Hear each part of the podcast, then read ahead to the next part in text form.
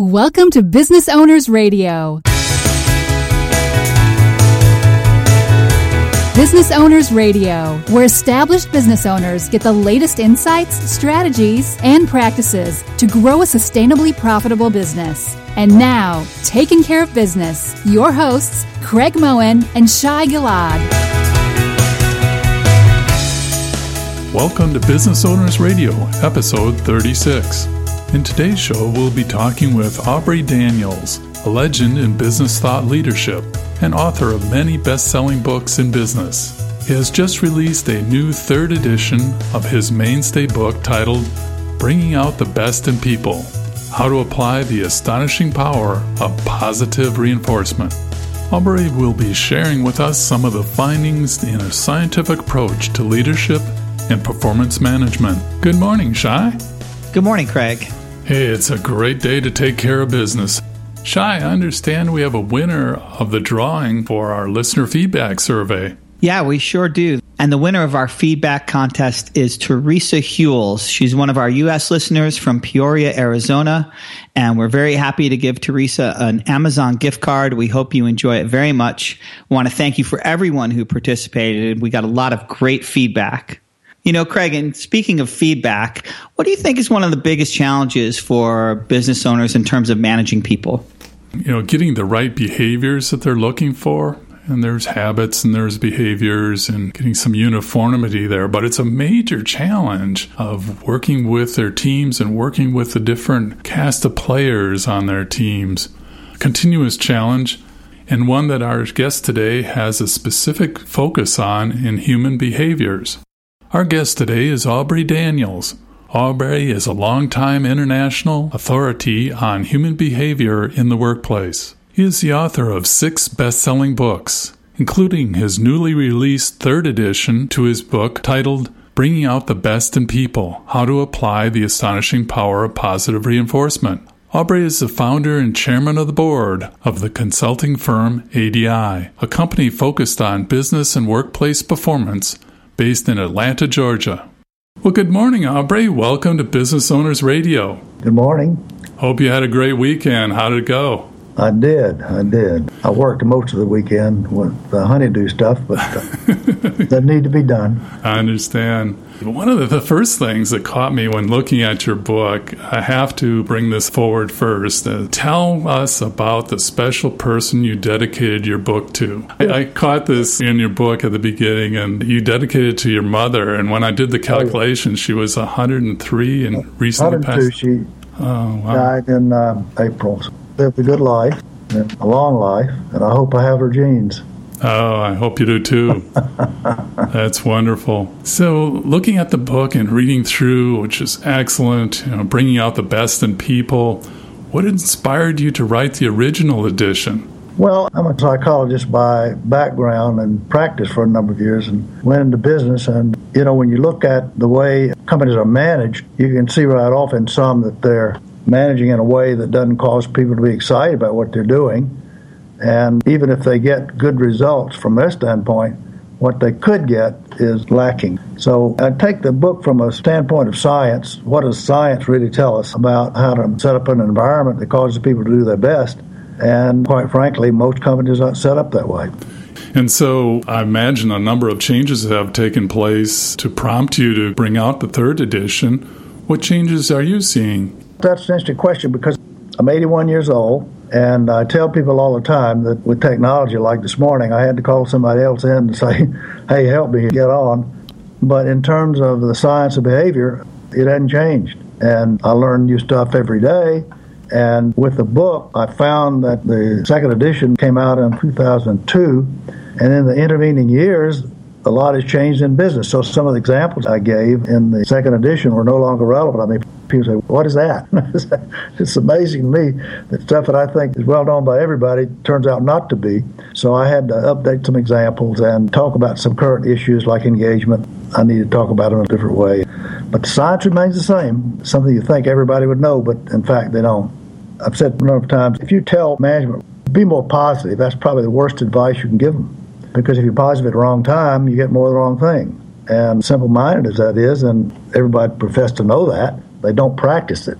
I wrote the book Oops several years ago, and it's called 13 Management Practices That Waste Time and Money. And it's strange that most systems were set up in a way to cause people to stumble rather than to help them do better. In other words, the systems are set up for the business and not for the people. And you have to have them both. Because if they don't, then they will not do their best, sometimes intentionally, but most of the time just inadvertently because the system get in the way. So we try to help organizations simplify what they do and you know look at what is the business set up to accomplish and then what behavior would it take to make that happen.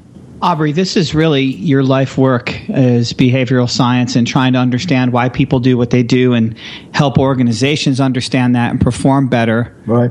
So, after all this time studying this, why are we still getting this wrong? Why are we so bad at this?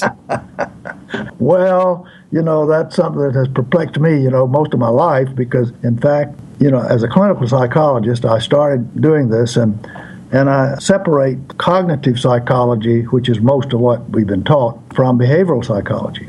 And there are just so many myths about behavioral psychology that it's not concerned about feelings and you know this kind of thing that has gotten in its way and so people don't hear the message they're turned off when they see something behavioral and and many businesses have been successful in the ways that they've run the business and so they say well why do i need this and the reason they need it is, of course, that they're only getting a fraction of what they could get. We talk a lot about discretionary effort, and that is what could people do if they were properly motivated. And if if you ask people, could you do more if you were properly motivated, they always say yes. And so many businesses are leaving a lot of good effort on the table and for a variety of reasons. And uh, but most of them are just in terms of the way they're treated. And treating somebody well and treating somebody in a way that they'd be more productive is not the same thing. Because you could have a benevolent leader and still have an organization that doesn't perform very well. You know, years ago, I did a program with MIT working with entrepreneurial companies, and there were about 60 people in the class. And I asked them, I said, How many of you started your own company because you felt you were undervalued, or underappreciated for what you did? And all but three people raised their hand. And I said, What business model did you use to start your company? And it's one of those head slapping moments where everybody kind of looks with a slack jaw and hits their forehead, you know, because they realize I have set up a company and run it in the same way the one I left and hated. I can almost hear the business owners listening to our show shaking their heads. Yeah, you know, like, and of course these were young people, and they would literally follow me to my, my car, you know, just one more question kind of thing. And I think when when most people hear about this or read about it, it makes a lot of sense because it is a rational process. I was trained as a Freudian. I know all that way of approaching problems, and of course, it had no relevance in business at all. And when people get into a behavioral way of looking at, at what goes on, it makes a lot more sense to them. Number one. Number two, behavior can be changed. If you know what behaviors you're trying to get people to do more of or less of, then it's pretty simple how you go about doing that. But until you know that, it's not obvious. What happens is that in many businesses, the results are divorced from the things they do every day. And we try to make that connection so that they set up an environment that causes people to do their best. Most of the processes, systems, and management practices that go on today don't bring out their best. You know, there's a TED talk that I like by a fellow by the name of Ricardo Semler. He's a Brazilian. And the title of his talk is How to Run a Company with Almost No Rules. And that's exactly what I think young people are looking at today, that the rules are always made to favor the company, not to favor an individual. And if you look at them, there are just lots of ways that turn people off. And so we try to say, wait a minute, if we got an employee that's going to help us increase the value of the organization, then what would help that person? And I think that if you look at young people today, they expect more collaboration because that's been their life. They've worked with other people and found that no one of us is as smart as all of us. And so to have a management style that accepts advice from frontline employees is kind of strange to them. That is, when we want to be engaged and then we give them nothing to be engaged for. You know, if you have a company where you're told what to do every time, how can you be engaged? And I hear it all the time where people say, well, nobody ever asked me. And yet I've heard it said many, many times that the person knows most about a job is the person doing it. And then we never ask them. Aubrey, one of the things I've noticed in reading your book is that you highlight a number of issues in today's management, and one of those is the variety of management styles, or yep. I do it my way. so that a number of managers have their own style and method that they brought from other companies.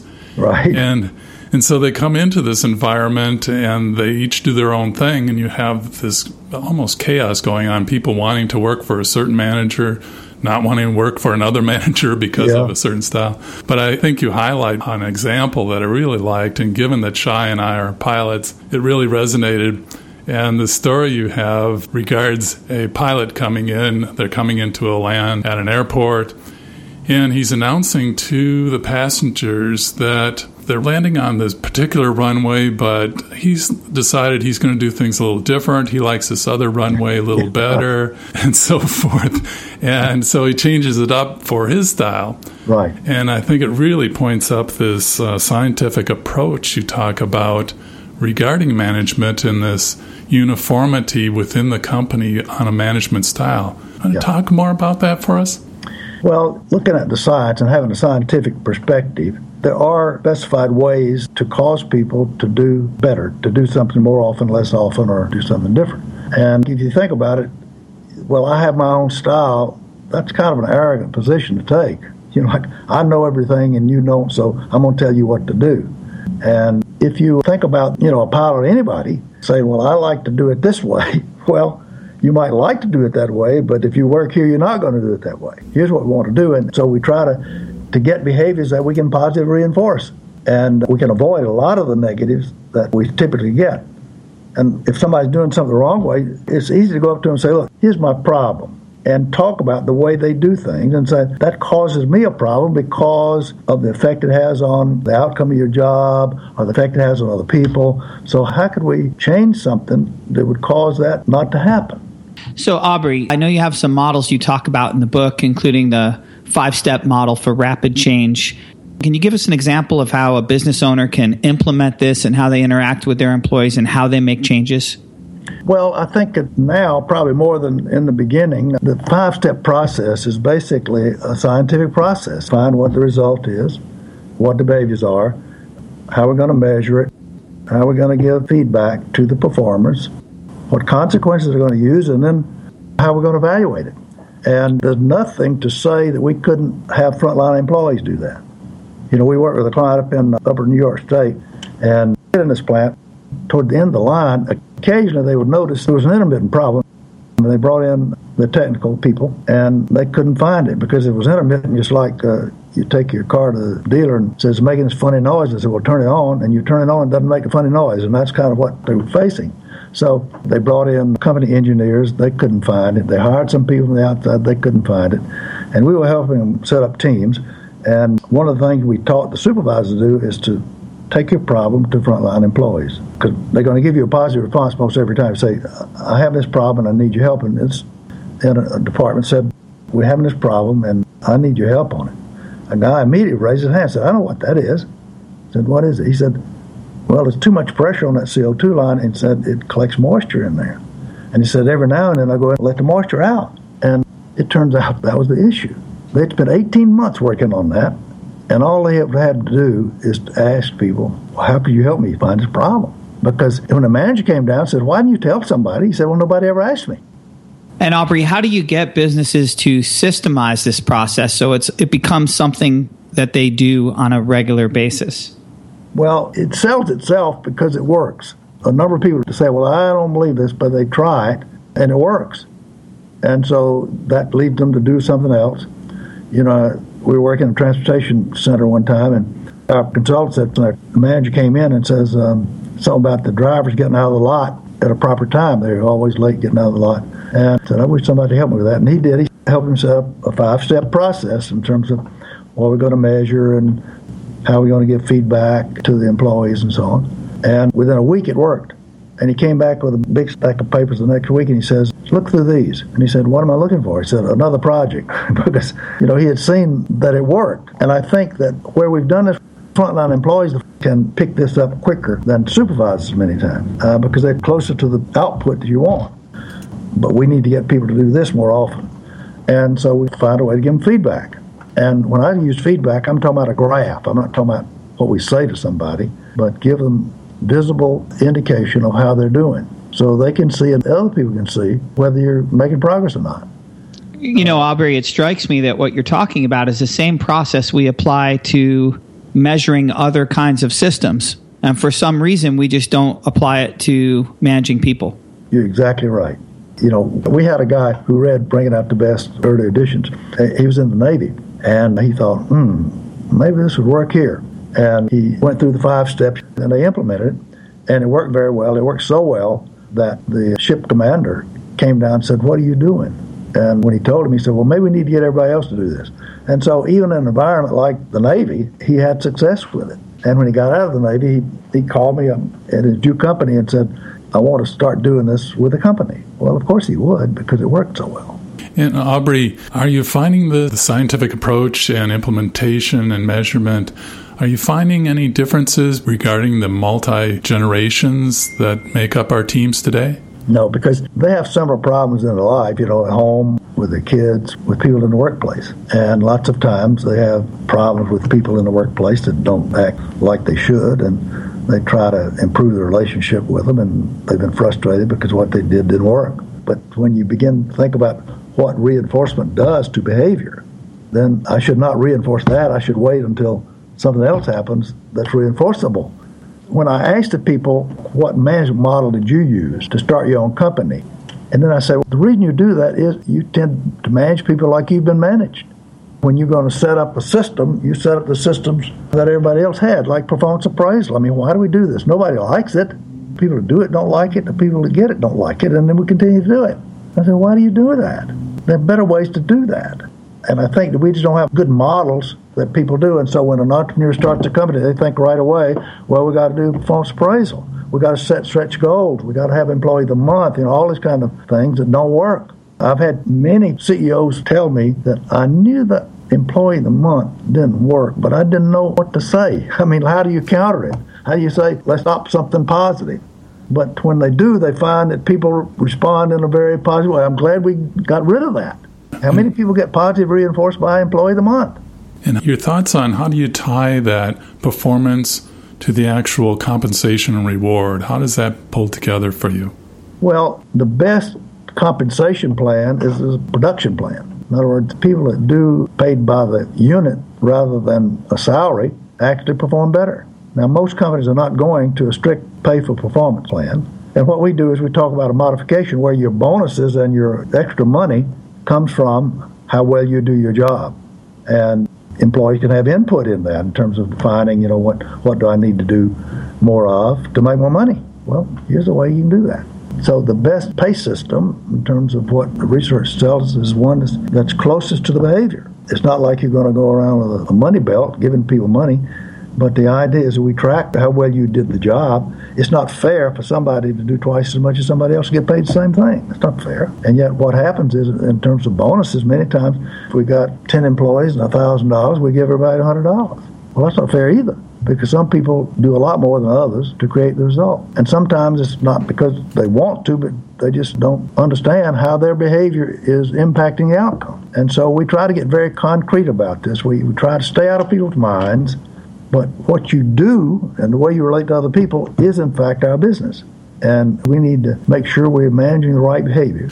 Yeah, that continuous evaluation of how's the performance of our systems or our methods really refine those processes and methodology and the feedback that you mentioned earlier. So many employees never get a chance to be a part of that feedback. Tell me about it. it's, it's amazing.